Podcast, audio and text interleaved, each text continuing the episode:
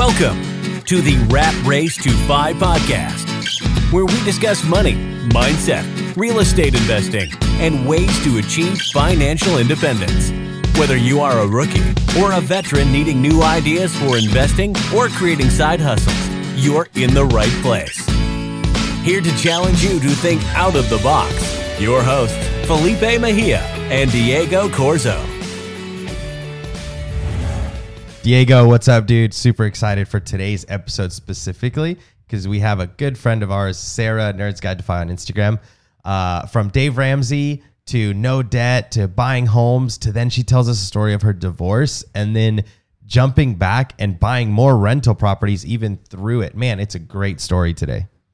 Yeah, and it's really cool to to hear how she after the divorce and everything, she still went back and began house hacking. And that's something that a lot of people will say, no, it's not for me right now. I have a child. It's just me and my child. But she committed to it. And now she bought her property. She has another duplex.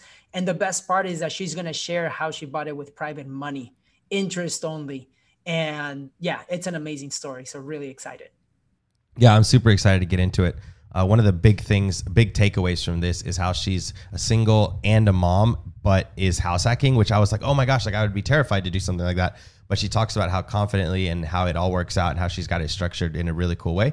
Uh, and what her family thinks about it. So, no more banter, dude. Let's just get right into it. Sarah, what's up? Sarah, welcome to the show. I'm actually really excited to have you here at Rat Race to Five podcast. Uh, we've been friends for a while. We know Diego for a while, uh, but I'm, I'm excited because you have such a a big story to tell, and me and Diego were excited to get it on uh, and, and, and hear it uh, since I know it. But I, I wanted our listeners to know that you know investors come from all walks of life, from all struggles of life, and uh, and you can be successful through and through. Uh, but Sarah, how are you today? I'm excited to dig in. I'm doing fantastic. I am busy as heck, but I think that's how everyone is who grinds it out. So loving every minute of being extremely busy. yeah, no, I bet. Uh, like I said a minute ago, I know I know a little bit of your story, but why don't we take it back to the beginning? Uh, on this podcast, Sarah, I love listening to people's story of how they became investors and what got them into it, who they are, kind of peeling back the layers other than just like, oh, I have a hundred doors and I make a bajillion dollars. It's like, okay, that's cool. But I want to know like who you are. And I think other people kind of want to as well. So let's start from the beginning. So like high school. What was that like for you? Who were you in high school? Were you part of the cool? Were you a mean girl? Oh my gosh, were you a mean girl? That would have been great. But like, how were you in high school? Like, uh, I was. Hey, I'm not a mean girl, but I was probably friends with people that'd be considered mean girls. But I was really quiet and shy. so in the, the, popular movie, group, right? but being like awkwardly in the back. Yeah. okay, so tell us high school. Who were you in high school? Sports? What'd you do? Specifically, uh, Cady Heron from Mean Girls where I'm like, I'm like, oh, I hate biology too. And then they're like, why do you have 120% in your biology classes? I'm like, oh yeah, about that. About so I was like a closet um, nerd in high school. That is where I was at. But yeah, I hence the Instagram name. Yes, exactly. Now I just own it. So um go. yeah, and I have like I feel like I have a solid resting face a little bit. Can I say that on your podcast? Um, so there's times where I just feel like people thought I was really mean in high school, but it was just because I didn't really talk that much. And yeah, I have that general look sometimes. So it doesn't help. Um, then I just full on go with the trend of lattes and Target. So we're just embracing it at this point where I do real estate like, and have a it. badass job and still wear Uggs. So that is my personality to a T. the UGG white girl. I'm sorry, but I love that. Now you just embrace People, it. Like, now, get on my Instagram and are probably like, "Who the hell is this girl?" Like, we don't care about another basic white girl, and I feel like I have some street cred now. So no, but wait a minute. You came to Nashville and you got picked up by a random Hispanic dude that took you to tacos. So that how does we that did. fit the narrative? We did. Um, we, that did happen. Um, I needed a free ride from the airport. No kidding. so you just embraced the taco and he offered to feed me. So I said, sure. My love language is food. Um, and free rides. so I go to Nashville a lot for work, or I used to go a lot pre-pandemic. And actually, I was there on Nashville for basic white girl things. While we're on that topic, um, there for a bachelorette party, like everyone goes to Nashville for. And Epic. me and Felipe had been messing each other on Instagram. And I was like, I really want to see kind of your model because I was fascinated by the up down duplex idea and converting that walkout yep. basement. And I was thinking that might have been a way to get into these higher price markets that I really like to invest in in my area. And so I wanted to see how Felipe did it. And so he's like, Well, I'll pick you up from the airport, rolls up in this like beat up truck. But also, we should appreciate that because you're, you know, financial independence. Like he's not going to show up in like a Mercedes. Like I'd be disappointed. but yeah. So like Felipe said, random Hispanic man rolls up to the airport and picks up a strange girl and drives her to I don't know where a suburb of Nashville, and we walked. So that was together. that was actually uh, Diego's and I as house fanning, uh, and I was in my work truck. Yeah, that was actually yours, Diego. So she has. So she has seen the property. I still haven't seen the property since we bought it. So that's bad. good. It's very nice. It was very nice in the drywalling stages when I was there, but I could at least get the idea of the layout and kind of the nuts and bolts, which is really what I wanted to see was like the mechanicals of it, how you do like windows, how you think about plumbing, all of that. So Cool. which is nice because I helped like I recreated that in Indiana. I was gonna say I was gonna say well we're gonna come back to that because you actually have and I want to get into that story about the window and like what you're doing now and all that fun stuff. So uh, I know I'm excited to get into that. So you you, in high school, clearly you you were you were in the closet nerd. Now you embrace it. I love that. What about college? What was college life like for you? Did you do real estate in college, or was that way after? No, it was way after. So I was a very like this is what you do. You graduate high school, you go to college, you get the good job, like like follow all the marks. Um, like did like business school at first, and then realized that I like science. Um, and then I just kept going to college forever. So I did a four year undergrad, a two year master's, and then another master's degree. So I have two Jesus. masters, which is people don't know that very much because I just talk about real estate and because I, I do genetics for a living and I get the weirdest questions when I start talking about that. so I largely avoid it, but it is something I will talk to people about if they have questions. Wait, so you did it like simultaneously or you did one back to back? I did back to back. So I did my MBA second, and I did that while I was working full time. So just an online. So actual, actual Instagram nerd, not just the name. Literally in real life nerd. Like my day job is like medical expert in genetics. Wow. So I did not know that at all. Yeah. So. No, me neither. So, so maybe Sarah, you can tell me why I'm so beautiful genetically. What? No, just kidding. Multi. Wow. That's hilarious. I love it. Okay, so now we know a little bit of Sarah, actual real life super nerd. Not just not just nerd. Like you need to add super because you have like two. You have two. Dude, that's insane. Two master sure quite hit the doctor's degree.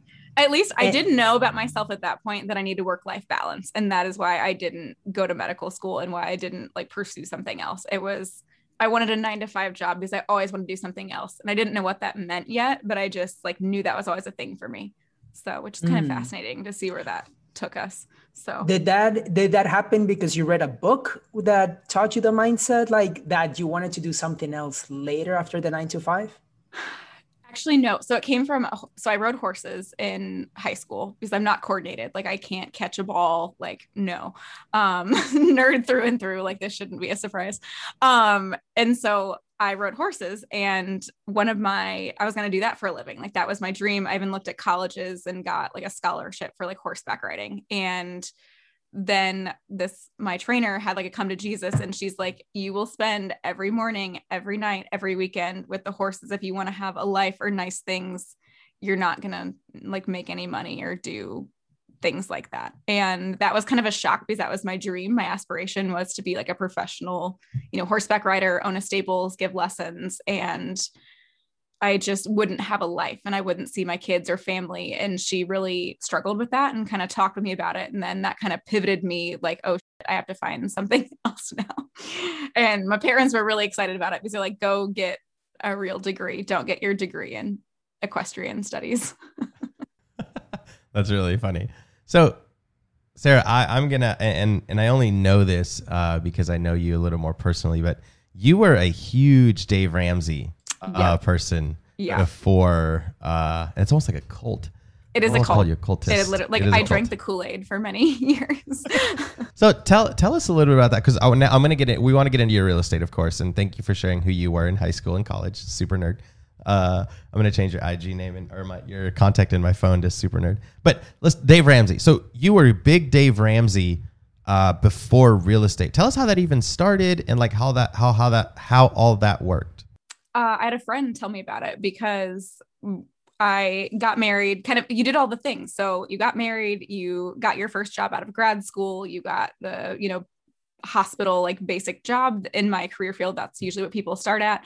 And you finance yourself a car. And then we financed my for like husband the car and just like bought all of the things, ended up in this like huge pile of debt, like financed a motorcycle, like all this dumb stuff. Um, there was like a car accident, like we financed more stuff, and then we ended up like almost a hundred thousand dollars in debt. And I was like, well, this sucks.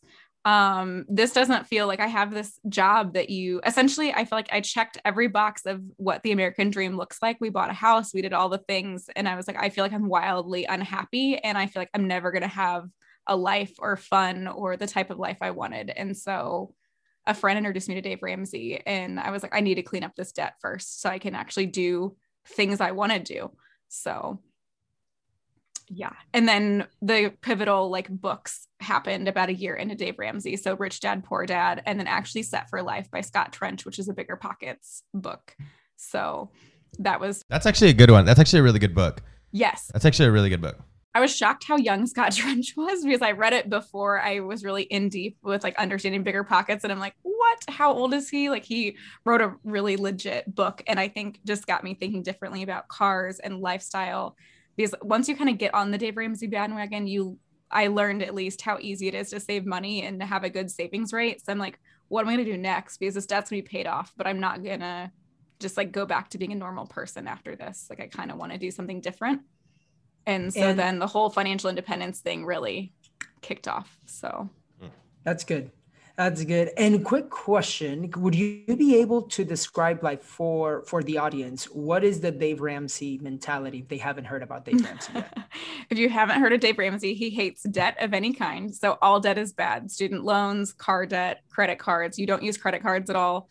Um, so he does the baby steps. So you have your little thousand dollar emergency fund. You pay off your debt, smallest to largest, in the debt snowball and then once you pay off all your debt you save up a bigger emergency fund then you start investing your 15% into your 401k and you do that until you retire at 65 and that sounded super lame to me so personally. when do you become it is a great program for most humans so you yeah. become rich at the classic retirement age and then you learn that like retirement isn't an a like isn't a number it's it's an ugh, said that backwards. So retirement isn't an age, it's a number. So you can hit your retirement goal without being 65. And so the idea of doing the same thing once you hit baby step four for like the next 30 years just sounded like I wanted to die a bit inside.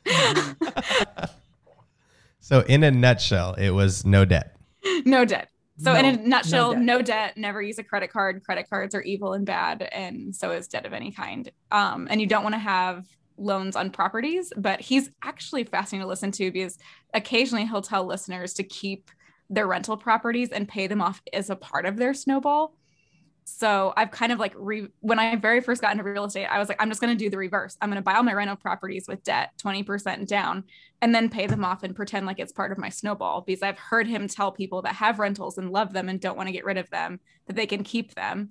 So I'm like, well, he wouldn't applaud this situation. If I call, so if I told him today, my goal is to buy five rentals with heaps of debt, he would be like, no, that's a terrible idea. But if I called in five years and had them already in a solid plan, he'd probably say, keep them.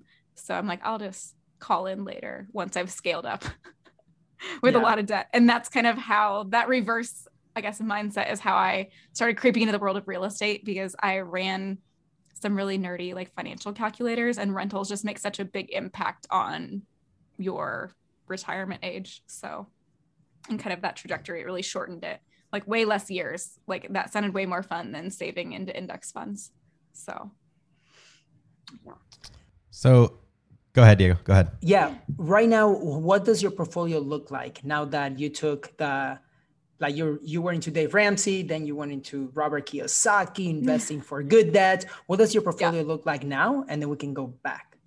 What does your debt look like now? No, I'm just kidding. um, I have no personal debt except except um, I have a three thousand dollar credit card that I'm paying off this month. cool, cool. because I just wanted to finish my bathroom remodel before my next tenants moved in. And so I was like, pay off the lawyer from my divorce, or do I pay off this credit card? And so the credit card waited for a month. So, anyway, long story short, lawyers are very expensive. and so, so today I have a little over a hundred thousand dollars in my retirement plans and IRAs. Um, so I do. So Dave Ramsey says fifteen percent. You put in fifteen percent. I do fifteen percent, like plus the match. So if my employer does say 6%, I do 11 or however that math works out. I'm I haven't slept well today. So do my mental math for me. And so I just do up to a total combined amount of 15%. So um, as I've gone on to different jobs, my match has gotten higher. So that's helped a lot. So I think right now I'm only contributing 6% into 401ks and they match 10, which is unheard of, which is awesome. So that is awesome.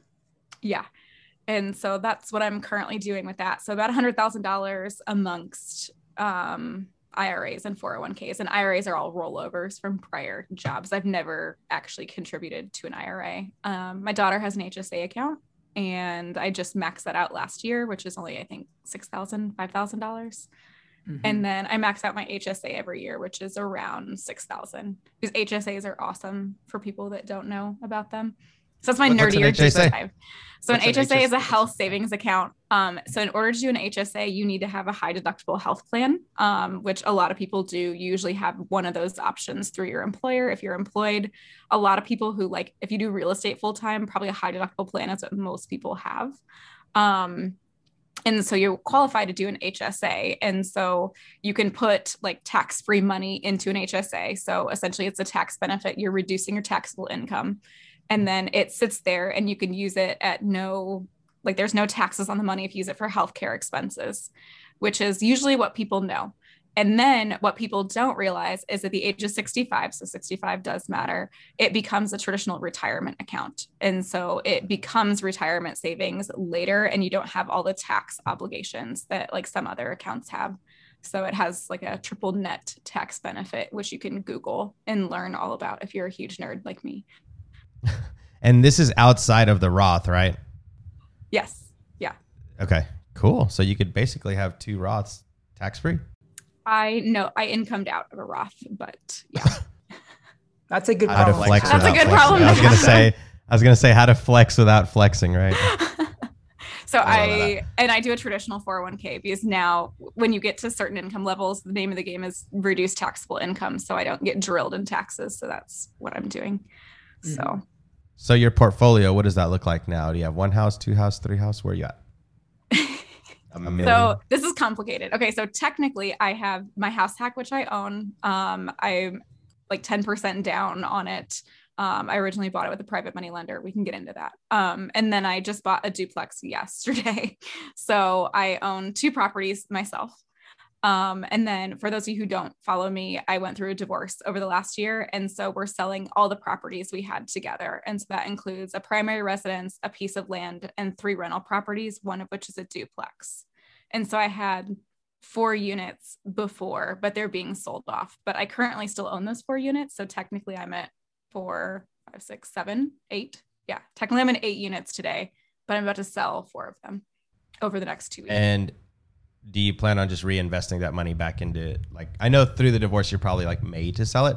I'm assuming your portion you're just gonna buy more real estate. It right? was to get out of a high conflict divorce situation. It was an easy. So it's actually super interesting, I guess, if you think about it. So if you're going through like a very high conflict situation and the person keeps changing their mind, um, we appointed a receiver. And so this person, we gave her ownership of all five properties and she's a realtor and we chose her and she gets to choose the list prices. She gets to accept the offers. She gets to review all the offers and we have no say in it because it was worth my sanity in this ending within a reasonable amount of time to do that.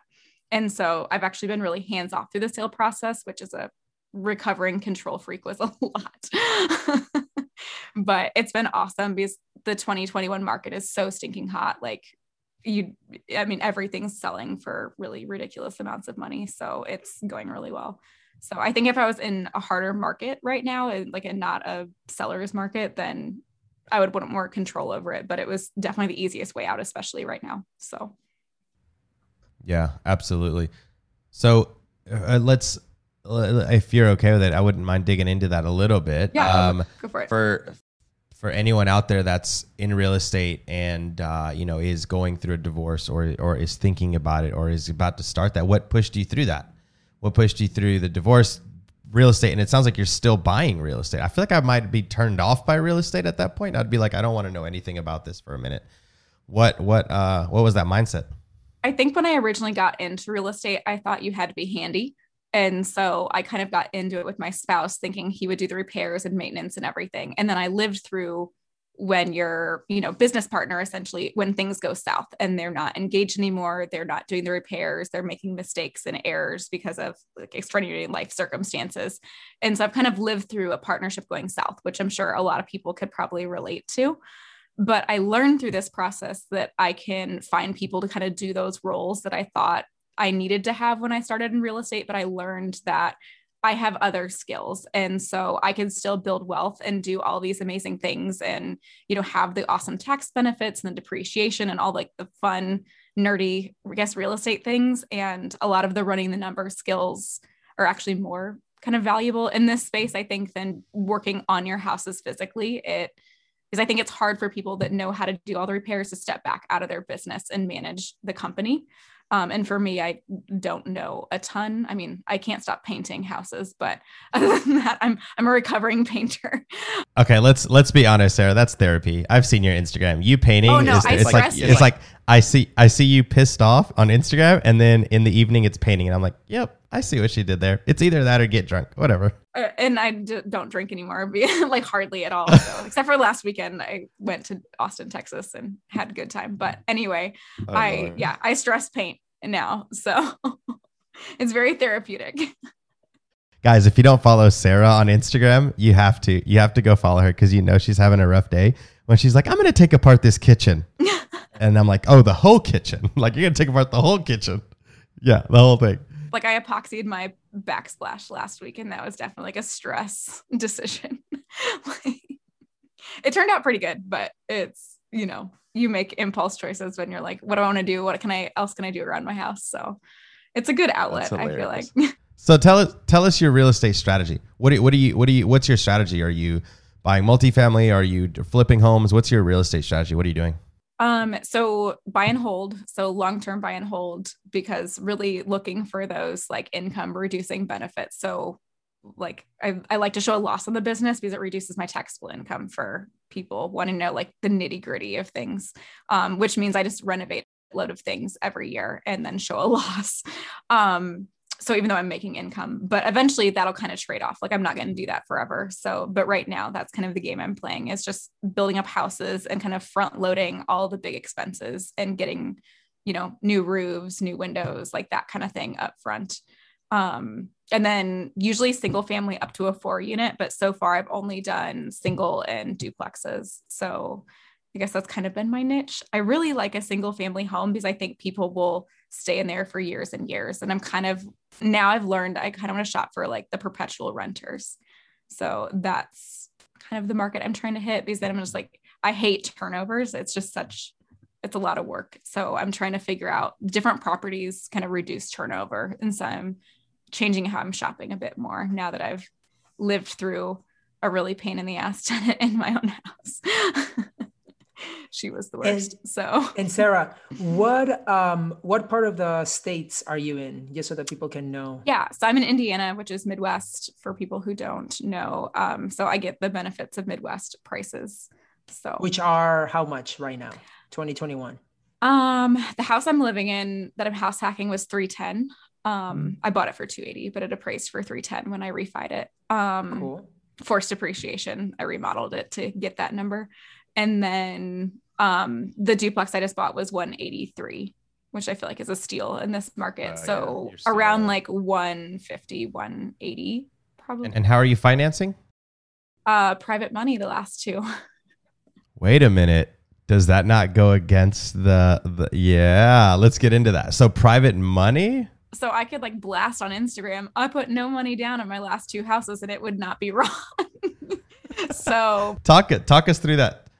Talk us through the nerdy the nerdy of that. Talk nerdy to us. Um so for okay so for my house that i bought um, me and my daughter just needed a place to live. Um, i needed to get out of a bad situation and so we were looking for an exit. And then i was 31 years old and living with my parents and that was not ideal. I'm like i love you guys. Bless you for taking in me and a nine month old but i love you guys and we will coexist greatly outside of this and i have a good job and i like to think i have together so it just was so we did three months with my parents and then I shopped around private money lenders to buy my current house hack.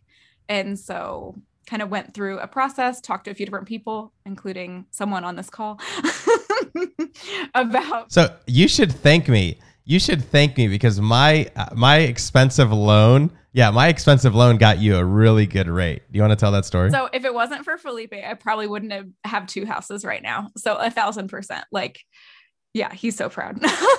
for those of you who can't see, he's celebrating.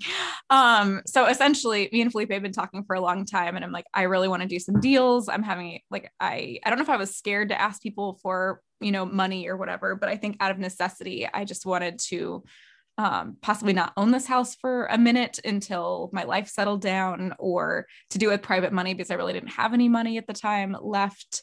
Um, and so I talked to Felipe for a while, and he has a high rate to invest with him, which is actually really reasonable for like hard money rates, um, and even some private money rates. So, I mean, he's spot on for that type of lending, but I really wanted something better. So then I started asking family members and friends. Um, I have a couple friends who thought about investing with me and haven't yet, but they still talk about it. I'm like, if I find a good house for you guys, I'll let you know. And so I ended up doing it with a family member at a 4% interest rate, which kind of knocked Felipe's out of the water but I took with yeah, them four percent Diego. That's crazy. I took I took to them this proposal and I said, I'm gonna do this with Felipe at this rate to mm-hmm. buy this house because this house is the perfect opportunity. And it's in a highly appreciating area, which doesn't happen a lot around here. And so they were like, that rate's ridiculous. I'm like, I know you want to help me out. which like it wasn't that ridiculous, but it was definitely more than I wanted to be spending in terms of an interest only loan. So um because the margins kind of were skinny on this house and I didn't want to totally kill my deal. So, you know, got was able to secure a 4% interest with and I came with like all my spreadsheets and gave them business presentation and all they were cared about was Felipe's offer being high. and they so did they finance the whole purchase price or did you get the or did they finance a down payment? They bought the house cash. They bought the house cash. Mm-hmm. Interesting. And what were the terms? So it was 4%, but what else? 4% interest only for one year. And then nice. I had to refi. And then you just get a refi? Yeah. Yeah. Easy. And so I converted mm. my one bedroom, one bath basement into a two bedroom with a bonus room. is this the window? This is the window. So okay, we gotta we gotta dig into this. Okay, so my basement, when we walked through it, there is a back bedroom and then there's this huge ass living room, like the biggest living room ever, like more space than one would ever need. And there's this giant picture window. And I'm like, got out my measuring tape, measured this window, and I'm like, it literally is perfectly set up. It was four panels. The two panels in the middle were stationary, the outside two opened, and the outside windows were exactly the proper dimension and height for an egress window. And so I'm like, we're buying this, and I'm splitting this window in half. And Felipe and I think everyone else but me were like, what the hell are you doing to this window? Like there's this beautiful We all held our breath on Instagram as you were showing. Like you were I remember you were like, I'm gonna put a wall there. And I was like, right down the middle of a window? Mm-hmm. Go ahead, go ahead, tell the story. So the trim piece was almost the width of drywall. And so we ended up having to like do a little tricky like molding work on the window. But I'm like, we're going to run a wall down the middle and cut this room off at one end and cut this giant picture window in half. And so you'll have beautiful bedroom views and you'll have a living room view still. But my poor dad and Felipe were very concerned about my idea. And then I'm like also concerned, but I'm like, I don't have any other choice. Like, I love this house. It needs a third bedroom. This is the legal way to do it. And so we're just going for it. So I had to like be my own hype man to be like, it's fine, guys. It's going to be great. But meanwhile, I'm like freaking out inside. But, you know, no one knew that until the end. I'm like, oh my gosh, I was so worried too. And they're like, what? You were so excited the whole time. You seem confident. I'm like, you're, you're welcome.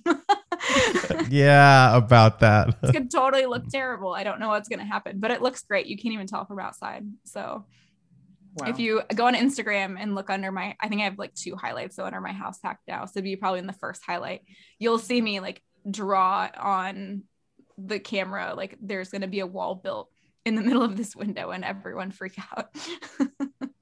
Man. So, but it worked great. Yeah. And so, and so that property now is, or, or at least the bottom part, how much money is that bringing in? Uh, thirteen hundred a month. So I just the downstairs. Yeah. Good job. Wow. And what's yeah. your mortgage? One thousand three hundred and eighty-two. So you're paying like eighty-two bucks a month. Yeah. To live there. To live so in a three hundred and ten thousand dollar house. Yeah. yeah. I was living for free for a minute with my um, marijuana smoking tenant that I got rid of. So, but I was like, it's worth it to discount my rent price a little bit because there's a family trying to hit a specific price point, and so I dropped it a little bit for them. And I think I'm actually going to drop it a little bit more for them if they sign a two year lease um, mm. because I don't want to deal with turnover. So um, yeah. I have a lease sent to them for 1,200. So I'll be living for like 160, 180. So, but it's now, worth it to keep these good people. So I moved. So one of the properties we're selling, I moved the tenants out of that property or they have to leave by Monday and they're moving into my basement now. So it's actually oh, really nice. great timing that their house sold really fast my lady got out who was smoking weed in my basement and they get to live there at a discount and they're locking in a two year lease. So I'll have new house hack tenants on Saturday. So very cool. Very cool. And when when did you refinance that property? Or have you? Because um, you said you bought it for 280 and it just appraised. So right? we bought it 280 in June of last year. And then okay. I just refied out of it in April. It's so like April 12th, I want to say. And it appraised for 310. So okay. Awesome. And now what what are the terms on the new loan for people that that it's a conventional. Conventional so 20% down? Like conven- 20% no. So it's a, like a primary residence loan. Okay. So I think I'm a little shy of 10%. Um, okay. So we did like so an equity gift into that. Okay. Yeah. Yeah. So we did a gift of equity to pay for the down payment. And so I didn't put any money into the deal. That's the first time I've ever closed and gotten a check. So that mm. was really badass. It was $2,000. I didn't Instagram it, but I was like, they really do give checks out in real life. so it was pretty cool to, but I had put $26,000 into the basement to renovate it and doing the mm. driveway on the side, which is like double Felipe's numbers. So, so Sarah, really quick, out of curiosity, can you, can you tell the audience like how important it is uh, to start off like what you're doing with house hacking and like eliminating your biggest expense, right? Uh, how does that fit into what you're doing? Let's talk about that quick. I know you're nerdy with it. Yeah, it's crazy important. I would say if you can convince whoever you are co my toddlers too. She doesn't have much, but she hasn't complained yet about the house hacking.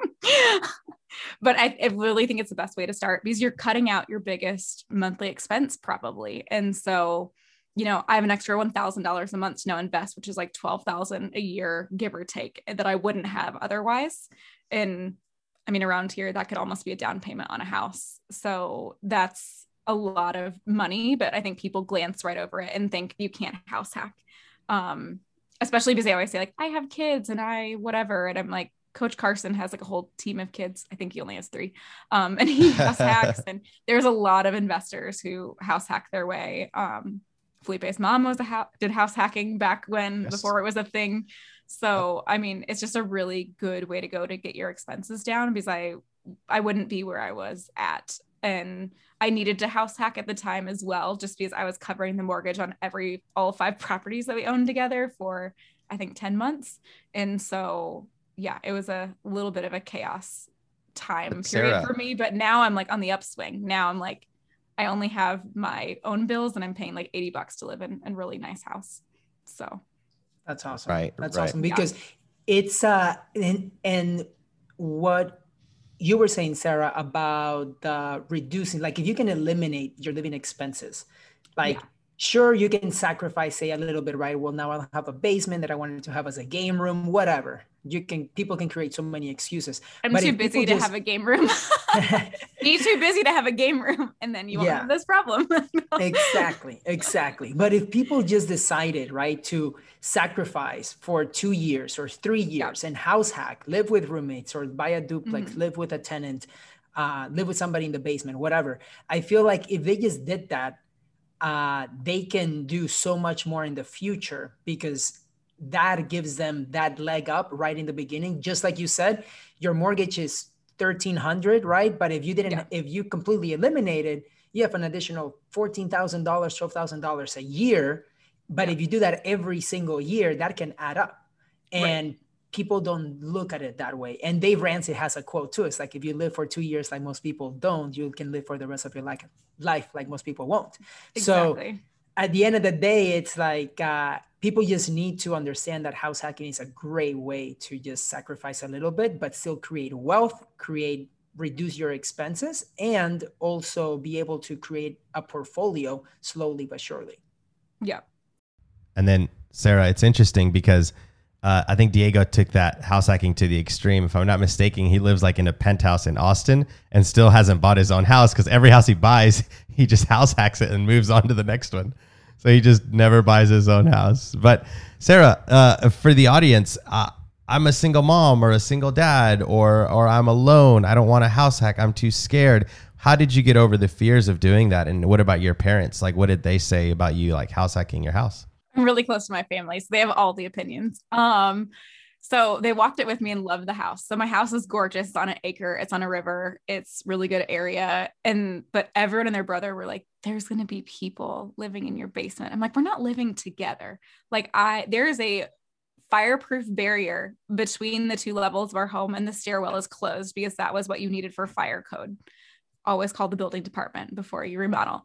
Um, and so I'm like, there's an entire like level. Like we're not hanging out. We don't cohabitate together. We're not like sharing room. Hey, let me get some coffee. yeah, like we're. I'm like, I don't want to hang. Out. Like I literally will walk the house with potential tenants. I'm like, we're not gonna hang out. Like I'm gonna stay in the front yard. You're gonna stay in the backyard, and like here we are. So, I mean, they have their own beautiful patio. I have a full acre, so they have like a half acre on the back. I have a half acre in the front, and so it's kind of perfect for this situation. But you know, I shot for something that I knew I could live in. Um, so I have this uh, guy, actually the contractor that just did my bathroom. He drove by my house like three times trying to find it because he knew I was house hacking and knew the story. And he was like, I never thought this house would have a rental unit in the basement. You can't see it from the road. And he's like, I thought this was a really nice house and I didn't think this would be yours. like, thanks a lot for the vote of confidence. But I think you can shop differently when you house hack also you can still buy a nice home that you're proud to live in and the neighbors probably hardly know minus the odd large amount of cars coming in and out of here so but but it's important what you just said sarah and i think that a lot of times people forget that when you're house hacking or shopping for a house to house hack it's not necessarily about like giving up um, you know security or giving up your being comfortable or even giving up what you want because I know, for example, Diego has some really nice house hacks out in Austin, like some beautiful homes that I've seen him take pictures in front of, and he rents them by the room. So you don't have to give up you being comfortable to house hack. You just buy a house that fits that mold. Like you said, for example, I house hack uh, a, a four bedroom, one bath upstairs, and then downstairs it's a three bedroom, one bath. So downstairs, like you said, there's a full wall my upstairs tenants and my downstairs tenants never even cross paths because my upstairs tenants park upstairs, go upstairs, go to their room. Same thing downstairs. They have their own entrance. So there's no never really any like crossing paths or like, hey, he drank my milk. It's, it's like, like you're upstairs, you're downstairs, right? Like they never they never cross paths. So I think it's important for people that are listening to the show today uh, to realize that you don't have to give up your lifestyle to house hack, right? in my house to, like lose it. the upstairs in my house is beautiful for people who haven't seen it. Like it's nicer than probably a lot of people's. Like it just feels like a single story ranch. Like you wouldn't i'm not missing out on anything by not having a basement. I have a main floor laundry. I have the garage up here. But again like i'm still hitting numbers in this market. So i think that's the advantage too of shopping for a single family home, you can convert into a duplex too. So let's move on from this property. Property number two. How'd you property find it? Number what two. are you doing with it? Property number two. What's I'm very proud of it this? being off the MLS in 2021. What? Talk about it. That never happens anymore. Yeah. Um so found it on the so actually my realtor who has sold me i think every property but one um called me and she's like hey my um her partner so she a new partnership her partner is about to list a duplex. And she's like it just looks like a property you'd like because i'm pretty i like a nicer house. I'm picky about aesthetics somewhat. And it was the garage in the middle with the duplexes to the sides so there's less you know people on top of people and a side by side duplex and it was in great shape. And so i was the first one to look at it. Um so it was listed. We had to give the tenants 24 hours notice. And so i went in like 24 hours and 10 minutes when we could get in like first one to see it. And then there was a bunch of showings after me but we put in an offer right away. Um and then i did an escalation clause which i've talked about a little bit on instagram but i can talk about that too. So yeah please. What is an escalation clause? How does that work so on this duplex, so found on the MLS, I'm like, okay, well, this is clearly not going to sell for the 165 or whatever it was listed for. And so I put an offer at 165 and then you add an addendum, which is just a piece of paperwork your realtor gets together, which is your escalation agreement.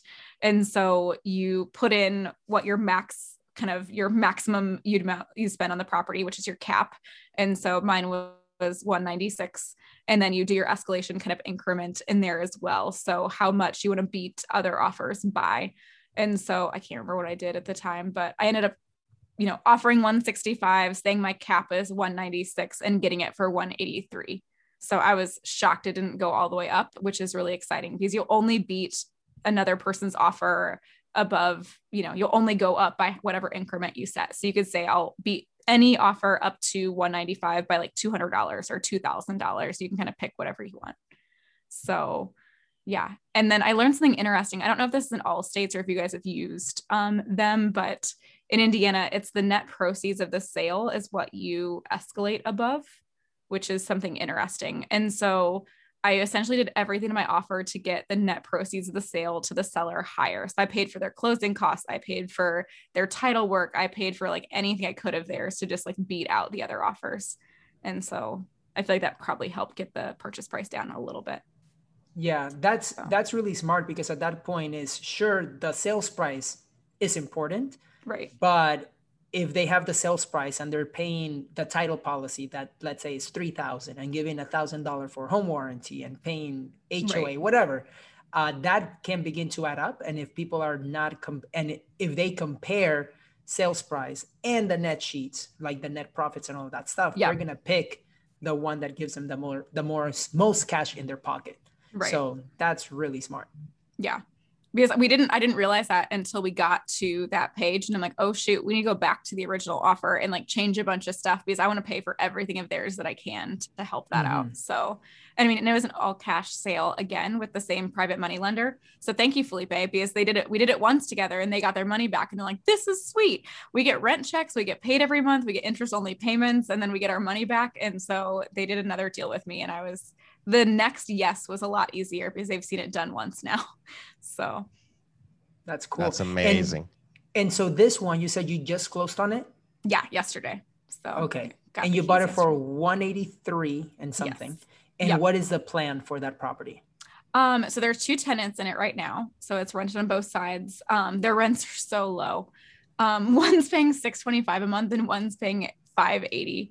Um, wow. and, mar- and markets like eight to 900, maybe up to a thousand is like comp. So they're like 200 to 300 dollars under market value. And so um, one lady is moving out, so she's building a house. It should have been built already, but supply shortages. She said they're waiting for like the wood for her kitchen cabinets, and then she'll be out. So I'm just gonna let her write out her loan, and then I get to ruin grandma's life and have a little come to Jesus about how under market value she is and how like I have bills to pay. No, um, we're just gonna have a little chat because you know I'd like to meet her in the middle because she keeps a really tidy house, but I don't know if that's feasible for her budget and kind of where she is. But she's it's an older lady. Her husband passed away a few years back, and the current landlord, you know, sold the property because he just felt too bad to raise her rent. But, you know, he also said the cost of the house were getting too expensive with how low their rent was. So I feel like you just have to have a frank conversation about, you know, I bought this house. I have, you know, a mortgage to pay, uh, you know, I guess an interest only payment to pay right now. And you have all these bills, you have taxes, you have, you know, lots of things that go into it. And so we'll have a little chat and we'll see what happens with her. So I'll talk all about that. We'll see. I sent them letters the day of closing. So that's kind of how I did my last inherited tenants. I just sent the letter being like, hey, just letting you know about the transfer of ownership. I'm Sarah. I'm going to serve as the property manager. Um, if you need anything, reach out to me. Here's my contact. Here's my P.O. box. Um, call me at this number or email me to set up a meeting in the next two weeks. And we're going to chat about a real lease agreement and all of those things. Their lease is one page, not like one page front and back, like literally the front of a page of paper is wow. lease. That's terrible. So and, I, and, I just I'm very anxious. I'm gonna get them on a real lease and then ruin their dreams about raising rent. But it just, just needs to happen because we need to stay somewhat competitive with the market. We need to come up a little bit. Like sure. 530 is ridiculous in this market. Yeah. So yeah.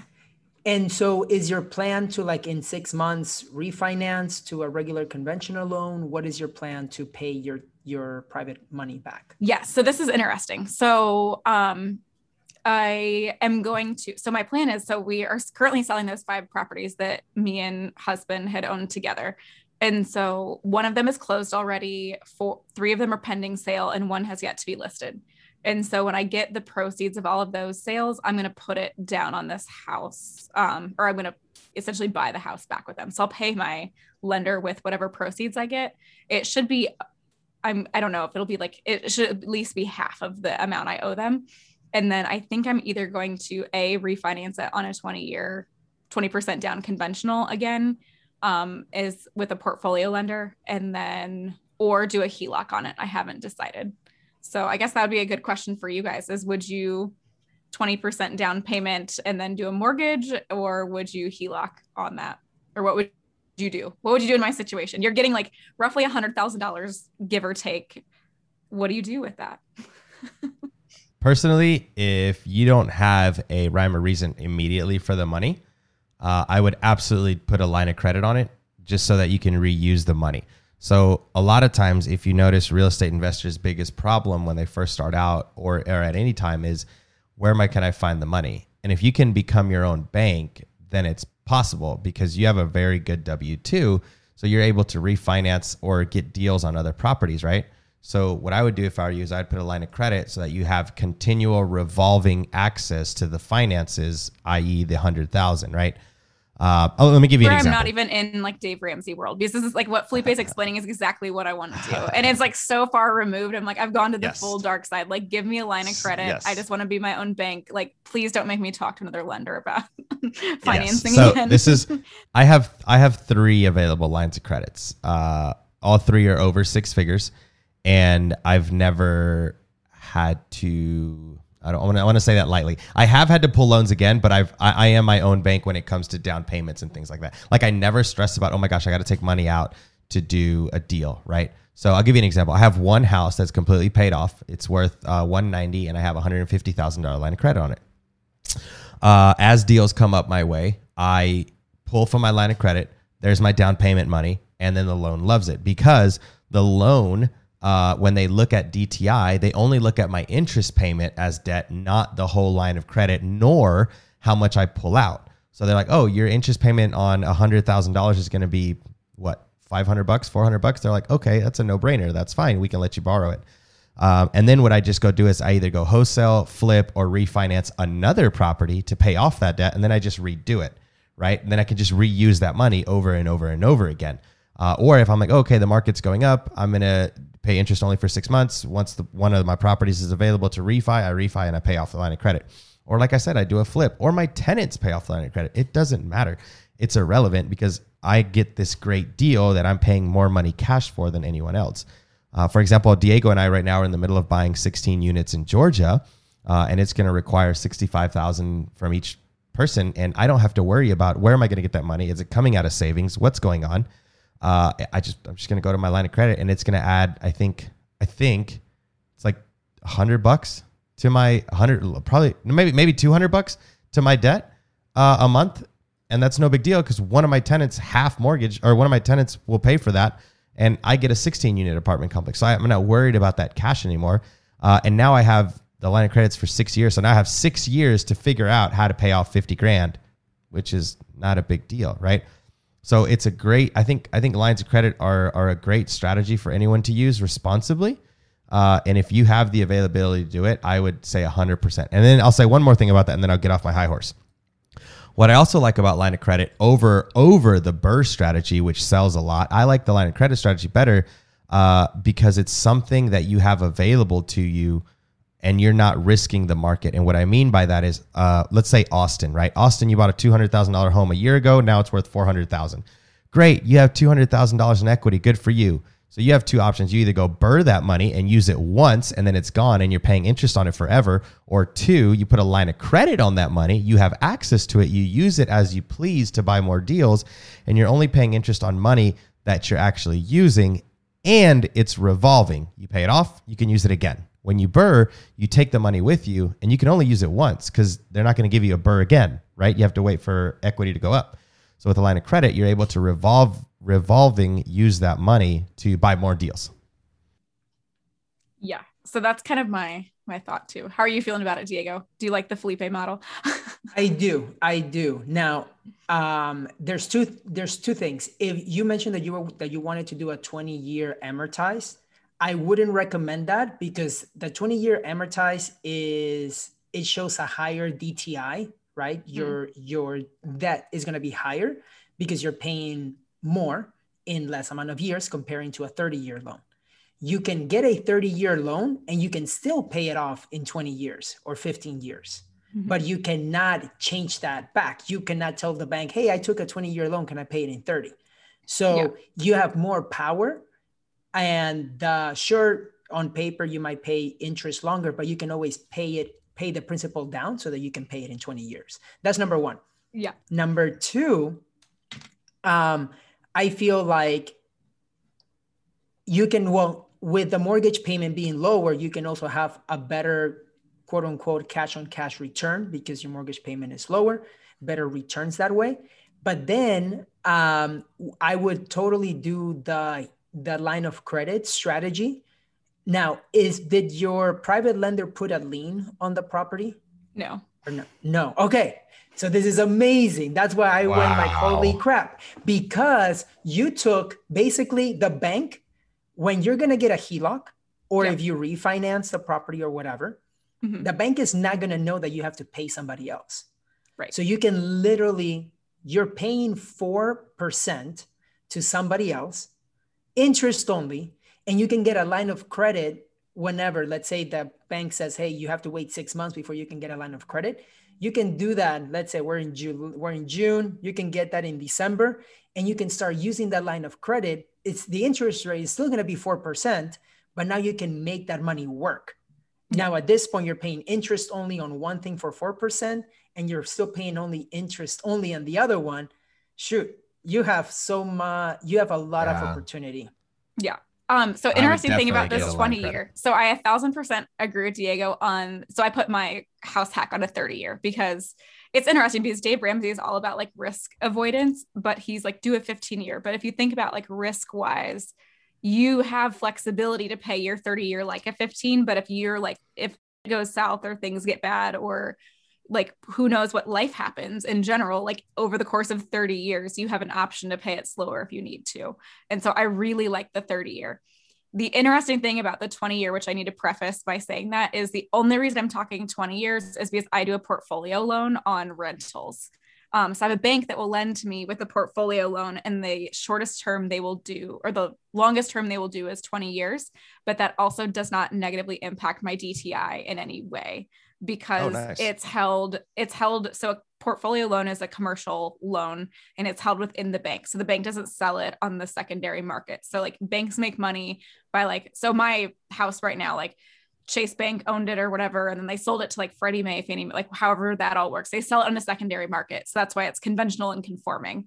Portfolio loans are not. The bank just holds them and keeps that money essentially to themselves and keeps lending from their own kind of pocket and they don't sell them on the secondary market. And so that doesn't show up like, so if a bank runs my credit, they can't see that I own any of the rentals that I own right now because it's all held privately with a bank. So that's the cool thing about portfolio cool. lenders. That is really cool. They don't offer a 30 year with the one I really like. Um, one offers a 15, one offers a 20. So yeah. Cool. So that's my only weird caveat is portfolio loans kind of change up the game a little bit. And I've tried really hard to get someone to do a 30 year with me and they won't. So that's oh, where I would I would I would take that, Diego. I would take I would take a 20 year mortgage if it wasn't on my DTI. I think I would be okay with that. Yeah. I'd be I really be don't like the 15 year because I don't like how you're locked in. Like the 15 to 20 year like really changes a lot and you d- wouldn't think sure. it would. But the 15 right. year numbers just like hurt my heart and my cash flow. yeah. yeah. No, I get that. I get that. So, Sarah, before we close it up, and thank you again for spending time with us and kind of explaining everything with what you're doing. Uh, what's next for for uh, Nerds Guide to FI? If you guys don't know, that's Sarah's IG. So that's my Instagram. Um, so I have a blog I've been working on. Um, the lady who's now running my website or doing my website, she's getting married. Um, I think next weekend actually. Cool. And so I was like, make it through your wedding planning and then we'll go back at like grinding it like blog things and so we're going to have some cool stuff hopefully in the next year once you know her wedding and honeymoon are all over and all those good things um I also did like a handbook on kind of like tenant screening and things that I put out. Um, but I haven't really advertised it yet because I think she and I are going to do some video content and things around it. So I'm going to be doing like a harder launch, but it's out there. It's on the blog if people want to get on there and see anything, but it's kind of like bare bones right now until we really get into it. But I also do my podcast also. And so I have a new episode probably coming out next week. Um, nice. Because I'm really inconsistent at posting, but first buy a house. That seemed more important. yeah, probably. Well, I find a place to live. That'd be great. I really wanted to keep all my tenants that I had. And so I've been like trying to find a house really bad to like keep all my people. And so that's what I did. And I managed to keep my two tenants, which is awesome. So that's awesome. So where can people find you, connect? Uh, I'm I'm a nerd. I want to connect with Sarah. Just kidding. Where do I find you? I'm good with it. I no shame. Um, so I'm on Instagram primarily. I pretty much live on there, except for lately I've been really busy because I just took a new day job and yeah. Um, so yeah, so Instagram under Nerds Guide to FI. You can check out the podcast, but DM me on there. I still answer all my DMs if people have any questions, and I think my email and everything's on there as well. So yeah check it out. Awesome. Thank you so much. Sarah, thank you so much for jumping on the Rat Race to FI podcast. Um, I really appreciate your story. Always fun with you too. It. It's always great time. it's always a good. Com- we didn't even get into cryptocurrency. Oh man, we missed out. we want to stay friends. I hate I crypto. Felipe loves it, so it's a perfect time to buy right now. The market's low. Dogecoin. Don't time the market. We're still, that's my sign off. oh my gosh! Don't time the market. We got we got to do a part two season now of cryptocurrency with Nerds Guide to FI. There we go. Oh man, I said I'll be like I have nothing to talk about, but don't do it. but I mean, I'm just not like techie, I guess. We'll we'll get into it. We'll get into it next time. Diego, any last words? No, thank you so much, Sarah, for for sharing your story. It's very inspirational to see how like going through the divorce and stuff, you're still like, okay, I'm gonna get rid of these houses and I'm gonna continue buying and building yeah. the portfolio, build a passive income, house awesome. hack, and get started again. So the first property really we cool. sold, we um we sold it for 97% above what we bought it for in 2019. Wow. So I'm doing oh, pretty good. Yeah. Good for you. on the rest of them, but yeah, I'm feeling like 2021 is a great year. That's good, good for you. That's good. So all right, guys. Well, thank you so much, Sarah. The Rat Race to FI podcast, where we discuss money, mindset, real estate investing, and ways to achieve financial independence. Whether you are a rookie or a veteran needing new ideas for investing or creating side hustles, you're in the right place.